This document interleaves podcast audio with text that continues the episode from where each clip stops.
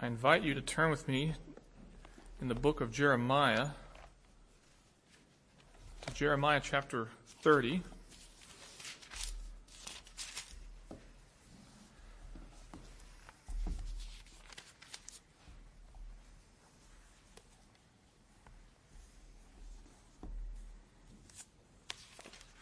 Jeremiah chapter 30. And we'll read starting in the first verse. The word that came to Jeremiah from the Lord, saying, Thus speaketh the Lord God of Israel, saying, Write thee all the words that I have spoken unto thee in a book. For lo, the days come, saith the Lord, that I will bring again the captivity of my people Israel and Judah, saith the Lord and I will cause them to return to the land that I gave to their fathers, and they shall possess it. And these are the words that the Lord spake concerning Israel and concerning Judah. For thus saith the Lord, We have heard a, trim, a voice of trembling, of fear, and not of peace. Ask ye now, and see, whither a man doth travail with child. Wherefore do I see every man with his hands on his loins, as a woman in travail, and all faces are turned into paleness. Alas, for that day is great, so that none is like it. It is even the time of Jacob's trouble, but he shall be saved out of it. Thus far, the reading of God's word. The grass withers, the flower fades, but the word of our God shall stand forever. Let's pray once more. Our great God and Father, we come to you this day with hearts joyful in you, but also heavy. Lord, we are in grief over our sin, grief over our own sinful hearts and the hearts of our country and of this world. Lord, we need you. We need your forgiveness. We need your strength. We need your grace. We ask that you would give us of yourself bountifully we pray that you would help us to think on the words of your scripture carefully this day, that we would rightly look at the word of truth and, and speak it correctly. We ask this in Jesus' name. Amen. Well, we heard this morning that it was a little over a year ago that the Canadian government passed the act called Bill C 4, which criminalized so called conversion therapy. We heard some of the preamble this morning, and I won't go into that again, but you can look it up at your leisure. But this bill, as we heard, defines conversion therapy, this now illegal category, this, this criminal behavior under their code. It defined conversion therapy very widely, and it really would include any meaningful, faithful discipleship of biblical sexuality. Concerning that bill, a group of Christians called Liberty Coalition Canada recently wrote this on their website, quote, with Bill C4 becoming law, our federal government has declared that the biblical foundations for marriage and sexuality are myths and stereotypes. The truth is that God has designed both men and women as well as marriage itself, and his design has been true since the beginning of time. On Sunday, January 15th, 2023, we at the Liberty Coalition Canada would exhort you to preach a sermon focused on a biblical sexual ethic and God's good design for marriage. We hope to have thousands of pastors across North America participate in this initiative. We believe the Lord will use this united effort to declare, to both declare the sovereign lordship of Christ over his church and transform many lives through the life changing power of the Word of God. End quote. Well, it is not yet a crime to preach today's sermon in the United States. I wonder if that were so in Canada. But we want to faithfully preach and disciple now while it is easy, so that we are in strength of God to continue to do so when it is not. In his book Christianity and Liberalism, J. Gresham Machen wrote this. He said, quote, In the sphere of religion, as in other spheres, the things about which men are agreed are apt to be the things that are least worth holding. The really important things are the things about which men will fight. End quote. Biblical sexuality is being fiercely fought over today. And that's the case both inside and outside the church. It's one of those really important things, and it's worth fighting about. There is no sin more besetting, more beloved, and more defended than sexual sin. It is a unique sin. Paul says that every other sin is committed outside the body, but he says that the sexually immoral person is sinning against his own body. The, the sexually immoral person is sinning at a, at a physical and a physiological level against himself in a way that is unique. And immorality has a way of being uniquely subversive and deceptive. It will blind and skew a person's judgment. And this sin is alive and well in American Christianity. At a Christmas carol late last year, a Zoom church sang God Rest You Merry, Gentlemen, and their modified hymn included this verse, quote, God rest you, queer and questioning, your anxious hearts be still. Believe that you are deeply known and part of God's goodwill. For all to live as one in peace, the global dream fulfilled. Well, that last stanza sounds like something Klaus Schwab wrote. Professing Christendom is losing its ability to define sin. And here at Covenant Baptist Church, we desire to contend earnestly for biblical sexuality. Today's message, we're going to zero in on one specific thing in this battle. We want to ponder deeply our use of pronouns. I believe that the sexual war wages nowhere so hot as the war over pronouns. And it's vital that we think biblically about this. Here is the, the thesis statement that I am going to defend this afternoon. Voluntarily specifying your pronouns in any context, even when they coincide with the ones your Maker gave you, is hate speech against God. I'll say that again. Voluntarily specifying your pronouns in any context, even when they coincide with the ones your Maker gave you, is hate speech against God. Well, this concept of specifying your pronouns was foreign to all of us just a few years ago, so I want to clarify what is meant by this. Social media and business communication tools have adopted a new field that you can fill out, and this will allow you to write your pronouns that you want people to refer to you as. And this field has become ubiquitous on tools like LinkedIn, Facebook, Slack. It's also become very common for people to specify their pronouns in email signatures. And so you now see that Sarah's email signature now says she slash her. Mike's email signature now says he, him, his. So in other words, you have normal people telling you something that you already knew about themselves. Now for thousands of years, we knew what people's pronouns were without having to have them specify them for us. But all of a sudden, everyone is specifying their pronouns. Why? Why is that? Why, why all this pronoun talk? Well, let me give you the answer in their own words. There's a website that's dedicated to helping you and equipping you with your pronouns, and it explains the following quote, Pronouns are those words that we use instead of calling someone by their name every time we mention them. Most people use he, him, and she, her. So we automatically assume which one to call them based on someone's looks. But it's actually not that simple. Gender is complicated. Some people don't look like their gender. Some prefer being called in a different way than what you'd assume. Some people don't fit into the boxes of male or female and prefer more neutral language. And then they say this Why does it matter? Because of simple human decency. End quote. Notice the language that's being used there. If you don't go along with this new revolutionary movement, you lack simple human decency. The website goes on to explain that this is a fight for freedom, respect, and inclusiveness. And we know, as Christians, that they're really fighting for slavery, degradation, and exclusiveness of the worst kind. If your movement excludes God, you may be many things, but one thing you're not is inclusive of the one being before whom you will stand in the day of judgment. And now again, why this great interest in specifying pronouns? Let me give it to you from LinkedIn.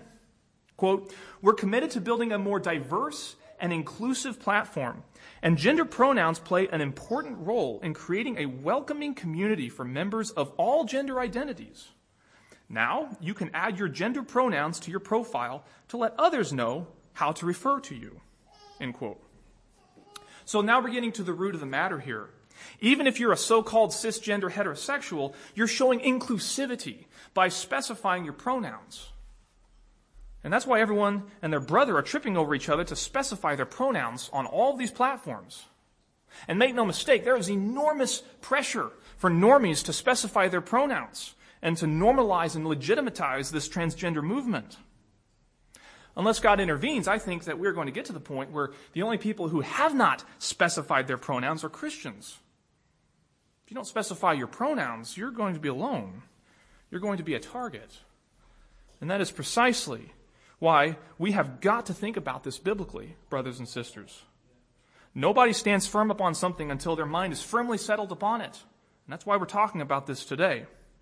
And again, my thesis is that if you cave in on this issue, you have committed moral apostasy. And if you do not repent, the church will regard you, should regard you, as no different than a heathen and a tax collector, someone outside the covenant. Now, before I make this case for biblical sexuality with pronouns, I want to back up and ask this question How did we get here? I mean, if you're like most people, this just seems like it came out of nowhere. How did we get here? How did we go from a society that largely ostracized transgenderism to a society increasingly ostracizing the opponents of transgenderism? Well, according to the CDC, nearly 1 million people identify as transgender in the United States. CDC is a very questionable source, but if that number is true, it only begs the question how did we get to the point where we have a million people in our motherland who identify call themselves transgender? Is there, is there something in the water? Well, let's, let's answer the question biblically. How did, how did Sodom become Sodom? Turn with me to the book of Ezekiel, chapter 16. How did Sodom become Sodom? What was it that made her who she was? Ezekiel chapter 16. We'll just read the 49th verse. Behold, this was the iniquity of thy sister Sodom pride, fullness of bread, and abundance of idleness was in her and in her daughters.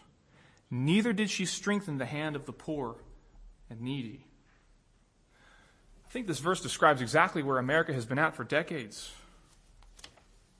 Pride, abundance of bread, fullness of bread, abundance of idleness, security, ease. That's what's being described there. Decadence. And then this lack of caring for the poor and needy.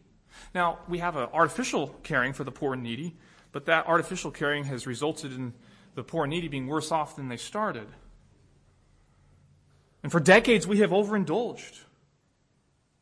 And what happens when you overindulge? Overindulgence leads to dissatisfaction.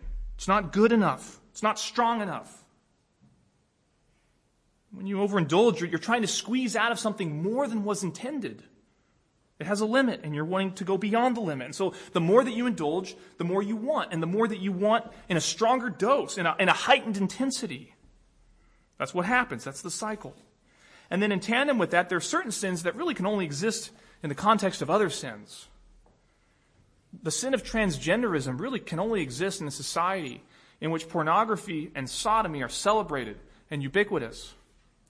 You can be sure that we are at that saturation point when the drag queens and the transgenderism are being given hearty approval to. When man rejects God, this progression into evil that we're experiencing in our generation is inevitable. You see, God is, fi- is infinite, and man was made for him. We were made to worship God. We were made to worship this infinite God, and if we reject the infinite God, that desire to worship the infinite does not go away. Instead, the object of worship changes with the same expectations, the same desire that only God can satisfy. If man turns his back from God, his only alternative is to overindulge in those finite pursuits. But see, he then must pursue them as though they were infinite. And so when you pursue your self expression with no bounds, what happens? That progression goes from pornography to sodomy and then to transgenderism. Transgenderism is a, a good and necessary consequence of rejecting God. It's an inevitability. And the next step beyond that is transhumanism. That's where the world was headed with the Nephilim when it was first destroyed. And it's where the world is currently headed at breakneck speed as it prepares for its second destruction, barring God's intervention. As it was in the days of Noah, even so now, things which must shortly come to pass. So that, that's how we got here. Mankind got here because he rejected God. He rejected the infinite God. He's pursuing these finite things as though they were infinite. He's driving them beyond what they were intended to be, and he's twisting them in the process because that necessarily happens.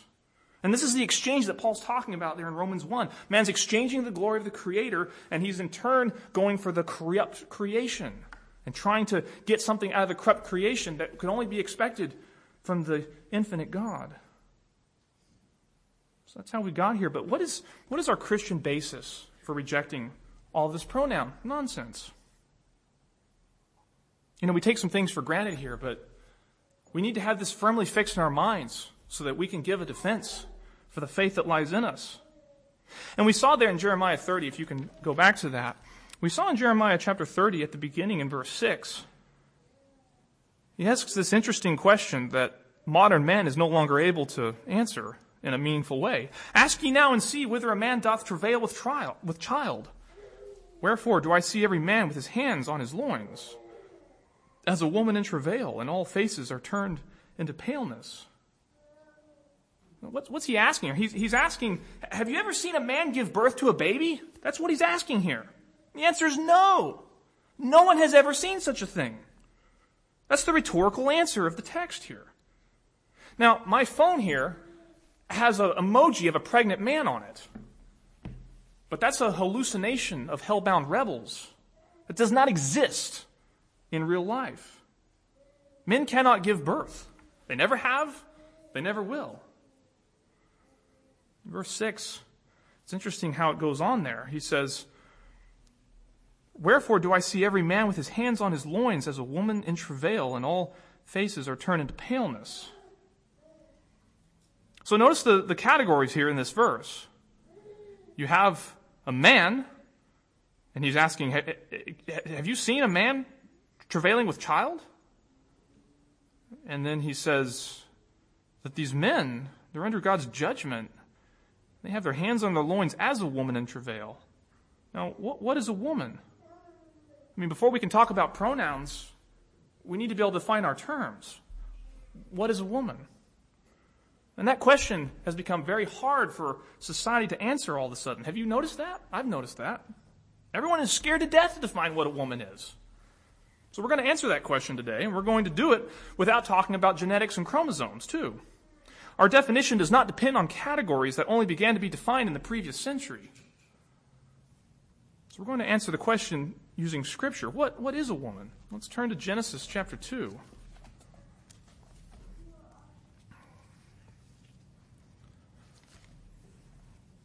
Genesis chapter 2.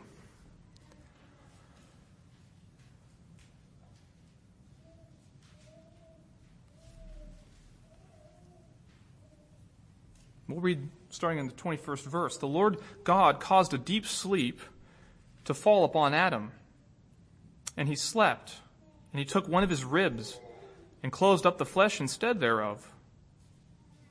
And the rib which the Lord God had taken from man made he a woman, and brought her unto the man. And Adam said, This is now bone of my bones and flesh of my flesh. She shall be called woman because she was taken out of man. What is a woman? A woman is someone taken out of man. That's why she's called woman. You know, you'll see in our English, these two words reflect what's going on in the Hebrew. The word, the, the very word woman is derived from the word man. And that's the way that it is in the Hebrew as well. The definition of a woman is dependent upon the definition of a man. They're interdependent. Now, right here, the world would object and say, well, that, that sounds patriarchal, they, they say. Or, it, this sounds like the woman came out of the man. Sounds like there's an order to that or something. And our answer is yes. It's deeply patriarchal. The head of the woman is man, Paul says in 1 Corinthians 11. The head of man is Christ. The head of Christ is God. God set up the human patriarchy at the very beginning of creation here. Fall's not happened yet. He beheld it and it was very good. Now, of course, sin made a mess of patriarchy, just like it's made a mess of gender and pronouns and everything else. But at the beginning, it was very good. We make no apology for that. So then a woman is, is someone who was taken out of man. Notice that. At the end of verse 23, she shall be called woman because she was taken out of man. Notice that when we answer the question, what is a woman? That we're answering it in a uniquely Christian way. We confess that God in Christ created the heavens and the earth by the word of his power in the space of six days, and all very good, as the Catechism says. That's the creation account. But now listen very carefully here. The certainty of womanhood is as certain as the historicity of the first man and woman. They rise and fall together. You don't know where, if you don't know where we came from, then you, you don't know who you are. That's what is being said here.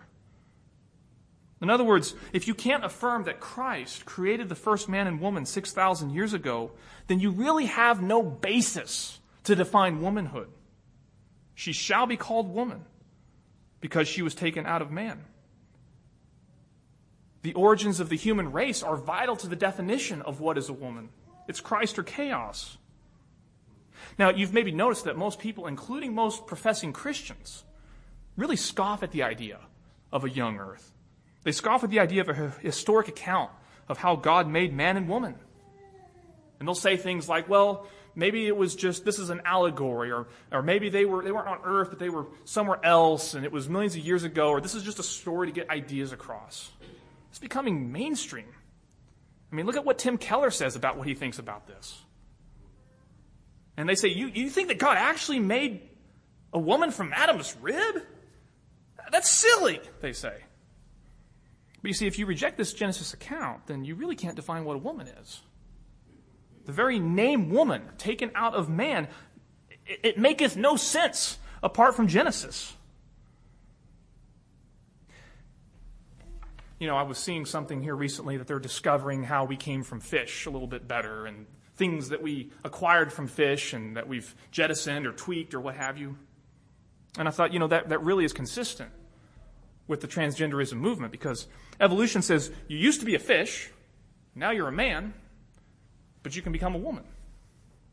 You see, when you reject the account of how Christ made the heavens and earth, you're declaring moral and intellectual bankruptcy. You have nothing left. So, as we define what a woman is, we need to define also what a man is, since the woman is someone who's taken out of a man, right? Both man and woman are made in the image of God. They are given dominion over the creatures. The imago Dei is something that they both enjoy and are given. But we also recognize that there are differences between men and women. We saw one of them in Jeremiah 30. We saw that a man is someone who can't give birth. Let me give you a second thing, a second difference. Let's turn to 1 Samuel chapter 25.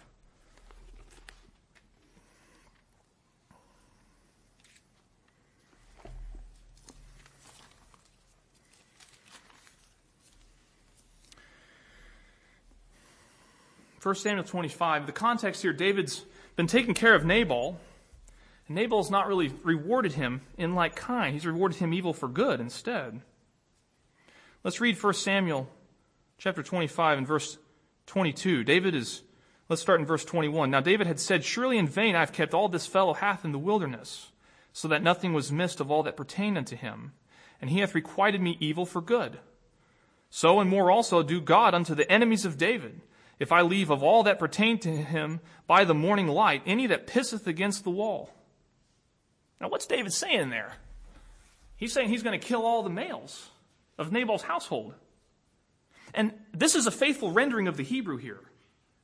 It's not a, crude phrase per se in the Hebrew. God's using this exact same phrase in the Kings to describe who he's going to cut off from Jeroboam's house, who he's going to cut off from Ahab's house in the book of the Kings. So it's interesting that this kind of phraseology, this literal Hebrewism, It's using a very gendered aspect of the man to differentiate and to specify specifically, we're talking about the males here. So, so, so what is a man? Well, one way we could answer that, speaking from the authority of Scripture, a man is someone who can't have a baby and who pisseth against the wall. Can you remember that? Now, we're looking at some specific scriptures here, not to provide an exhaustive definition of biblical manhood and womanhood. Instead, we're, we're doing this simple exercise just to demonstrate this. If you can't figure out from Scripture what a man and a woman are, then you're willfully ignorant. When you sing God Rest You Queer and Questioning, you're not singing about the God of the Bible. And lest anyone fail to get the point, the, the difference between men and women is not merely the difference between a few sex organs here. The, being, uh, the ability to birth a child and the ability to urinate against the wall, those are speaking very specifically about a few organs. But to, to simplify it just to those things is a postmodern reductionistic point of view that really is going to rob mankind and womankind of all of their unique strengths and beauty. That's, that's not what we're after here. This is not what Scripture teaches. No, you see, when God created man and woman, male and female, He gave them more than just a few different physical attributes. He gave them different emotional orbits, different abilities, different roles.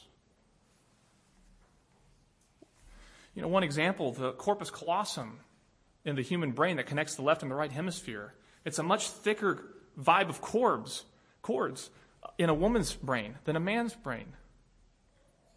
This is maybe an older theory, but it's still often espoused that you have one side of your brain that's more your, your mental, cognitive, logical thinking. You have one side of your brain that's more your emotional side. And so, in that paradigm, a man is literally not as connected to his feelings as a woman is. There are differences that God has made, and there are strengths and weaknesses. You see, when you're a parent of a child, you need compassion. But you also need an unflinching rigor and discipline as well. Those are both needed. Something's lacking if you, if you don't have one of those. God created them to be one flesh. So they complement each other, and there are differences. And notice even how there are curses in Genesis 3 that are heavily gendered. You see that. You see, the man's the provider of the home. That's assumed. And so what happens? His ground is cursed. It's going to be harder for him. He wasn't cursing the woman when he cursed the ground specifically. That's collateral damage, no doubt, but it's to the man that that's done to. And the same way, the woman as the homemaker has her reproduction cursed. You see that. Even the curses are heavily gendered. So that pronouns website that we quoted earlier that says that gender is complicated, God's word tells you it's not complicated. There's a university that spends an entire semester telling you the difference, explaining the difference between your sex assigned at birth and your gender identity. Well, God's word tells you that those two things, your sex and your so-called gender, they're really one and the same thing. They are from God, and they do not change. One of the things that makes this difficult to preach about is that nobody in Scripture was confused about their gender identity. If we were preaching about sodomy, there are texts that we could go to and we could exegete them verse by verse and walk out what's happening here. Transgenderism is a little bit, it's so far out there that it's, it's, it's strange to even deal with this. No one in Scripture is confused about their gender identity. Nobody in the Bible specifies their pronouns. This isn't hard. It's only hard by sinners who say, Yea, hath God said. One of the interesting things that we've learned when we study the brain is that when you see someone for the first time that you've never seen before, within milliseconds, nanoseconds, your brain is subconsciously establishing his or her gender. You don't even think about that, right? You see someone, you don't, you don't say, okay, I need to figure out what gender they are first. You do do that if they're not looking like something you would recognize as a gender. That does happen. And, and, and you realize immediately something's off and you're trying to figure out what that is. But on the normal way of things happening, it, it just automatically happens. You don't even think about it. And why is that? That's because your gender is one of the most basic aspects of who you are. So in that sense, it's a, it's a complete insult to say that gender is a social construct. If you, if you're a man and you call yourself a woman, That's an insult to, to God as your maker, but it's also an insult to womanhood. It's an insult to my wife. What, what, what you mean by that is absolutely not the same thing as when I say that my wife is a woman. And this is not inclusive. This is not progressive. It's degenerative. It is madness. And God will punish it with hellfire. So, getting back to my thesis statement, when you willfully specify your pronouns, you are participating in this wickedness. When you specify your pronouns, you're saying that pronouns are specifiable. But they're not. In the words of Paul in Romans 1, what is this doing when you do this? You're giving hearty approval to those who practice this sin.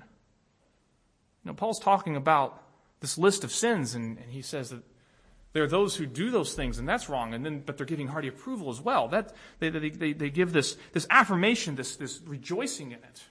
We're called to not do this.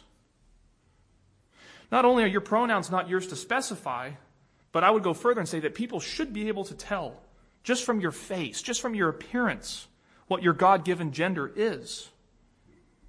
If, if someone can't tell from a profile picture of you what your gender is, then there's something, something wrong. There's something that you need to repent of. If you're a woman, grow your hair. What does Paul say? It's, he says it's a shame for a woman to have short hair. That's, that's not my opinion. That's not my social construct. That's not the societal pressures. That's the word of God saying that it's a shame for a woman to have short hair. Grow it as long as you need to until you look like a woman again. If you're a man, cut your hair. Cut it as short as you need to until you look like a man again. If you have a soft face as a man, I would say consider growing a beard. Gird up your loins. Man up. I think it's noteworthy that in lectures to my students, C.H. Spurgeon recommends weightlifting if that's what it takes. Embrace the gender God gave you. Well, this is an unusual topical sermon, but I'll give a few words of exhorting. And to Christians, I say this renew your efforts at sexual purity. Do not be deceived. Whoever commits sin is the slave of sin. And if you're not walking in freedom right now, if you're not, if you're not walking in a life of personal holiness before God, how are you going to be prepared to defend against the evil that is coming. Remember, sexual immorality begins with nothing more than a lustful look or thought. And that will sap you of your energy. Your, your enthusiasm, your energy to serve God is destroyed with this. I'm convinced that the reason that most professing Christians are not fighting the good fight on this issue is because they themselves are morally compromised. Guard what you think. Guard what you see. Guard where you go. You know, we could look at Colossians 3. It's similar to Romans 6 of considering yourself dead to sin. You can look at that at your leisure. Let's look at 1 Peter chapter 4. The New Testament letters really have two themes in them guarding against false doctrine and guarding against immorality. If you had to sum up the warnings, the lion's share of what is spent talking about are those two things. 1 Corinthians, uh, 1 Peter chapter 4. I Just want us to read these first few verses here. For as much then as Christ hath suffered for us in the flesh, arm yourselves, arm yourselves, likewise with the same mind. It's a call to arms, but you're not picking up a pistol, you're picking up the mind of Christ. For he that hath suffered in the flesh hath ceased from sin, that he no longer should live the rest of his time in the flesh to the lusts of men, but to the will of God. Verse 3 For the time past of our life may suffice us to have wrought the will of the Gentiles. Now, what's he saying there? He's saying you've already spent enough of your life walking in the desires, the lusts of the Gentiles. You've given enough time to that already. It's done when we walked in lasciviousness, lusts, excessive wine, revelings, banquetings, and abominable idolatries, wherein they think it strange that ye run not with them to the same excessive riot, speaking evil of you, who shall give account to him that is ready to judge the quick and the dead. Notice that. We're called to cease from sin, to no longer live in the flesh to the lusts of men, but to the will of God. That is what God's word is calling you to do. And as you put away sin and as you walk in Christ, do not be ashamed to take a, a bold stand for Christ in the marketplace. You remember those wannabe believers in John 12?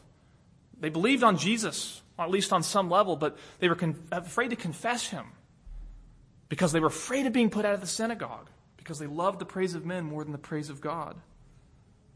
Don't be like those people. Confessing Jesus is not optional for the believer. Standing firm on this pronouns war is not optional. This is not adiaphora. This is not negotiable. You have got to stand firm.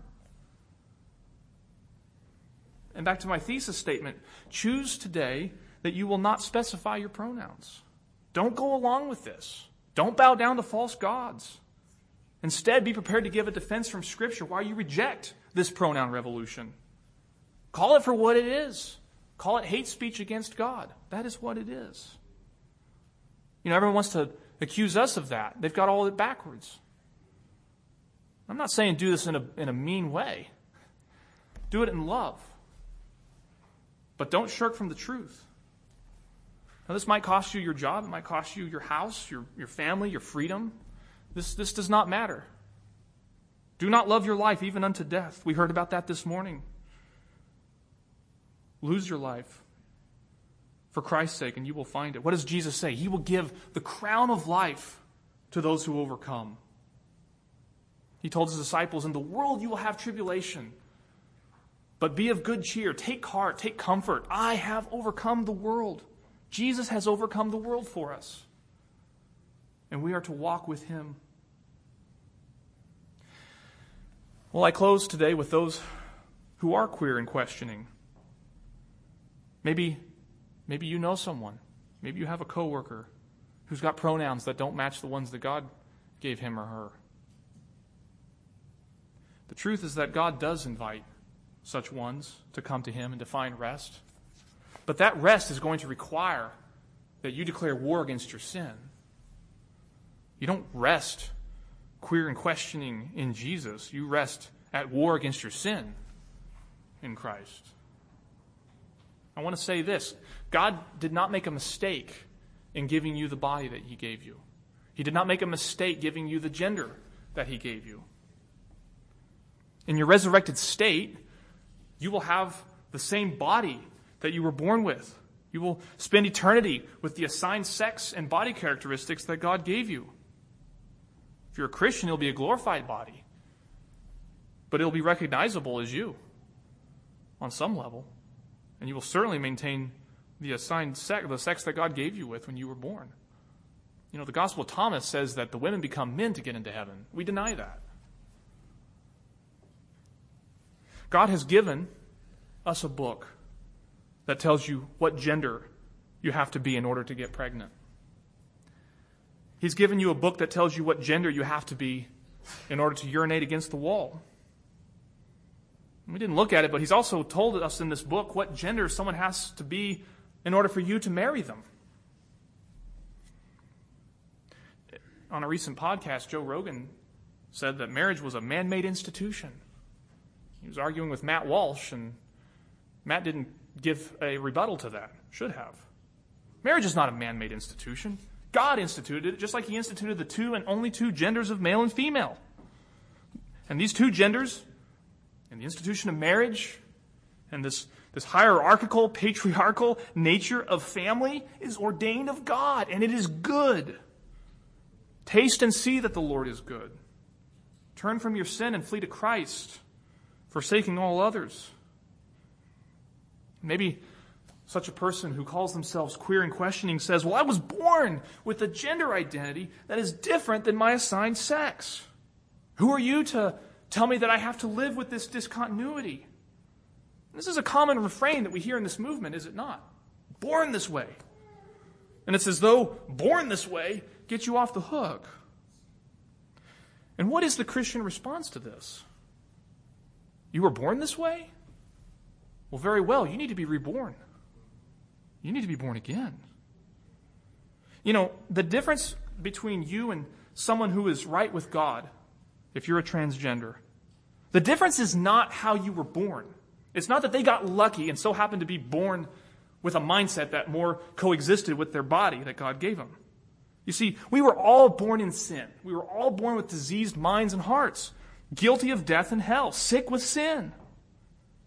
The difference is not how you were born. The difference is whether you were born again. Born this way, you need to be born again.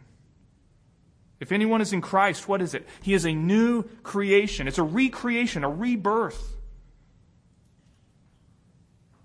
If you hide behind this excuse of born this way, here's what will happen.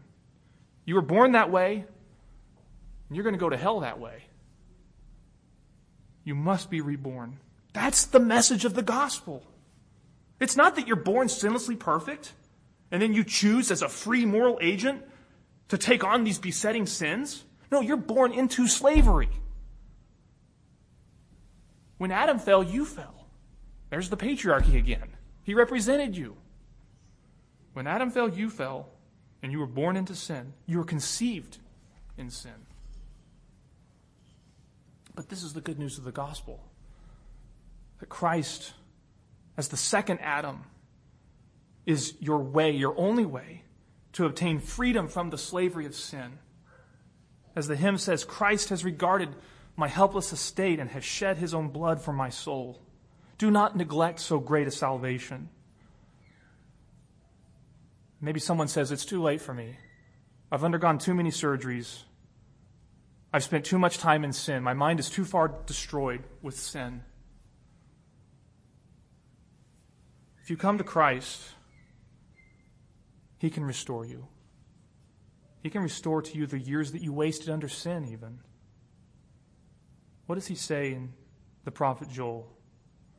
He says, I will restore to you the years that the locust hath eaten the cankerworm, and the caterpillar, and the palmer worm.